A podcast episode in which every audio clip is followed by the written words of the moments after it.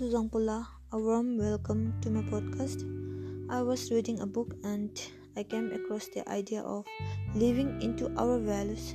To be honest, I wasn't clear about my values until I read the book Dare to Lead by Brené Brown. It's little shameful, but today I am taking this time to make sure the list of values that I will be practicing in anywhere anytime. Value, according to Brené, is a way of being or believing that we hold most important. Living into our values means that we do more than profess our values, we practice them. We walk our talk. We are clear about what we believe and hold important.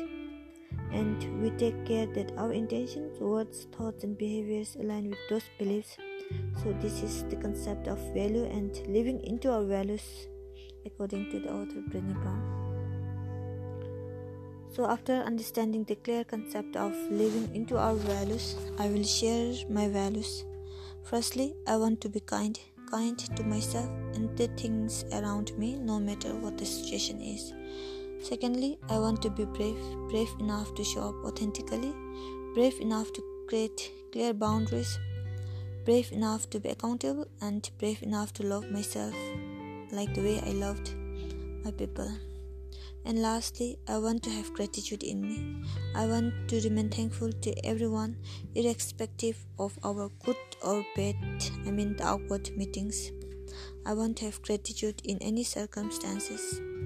So, these are the values I will be living with. I will put it into practice in, in any time, anywhere. I hope you all have clear values, but if you happen to be the one like me without clear values you can start identifying and living with it. I think it's not late to start living with your values.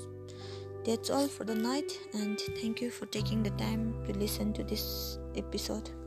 I will see you all next episode. But inshallah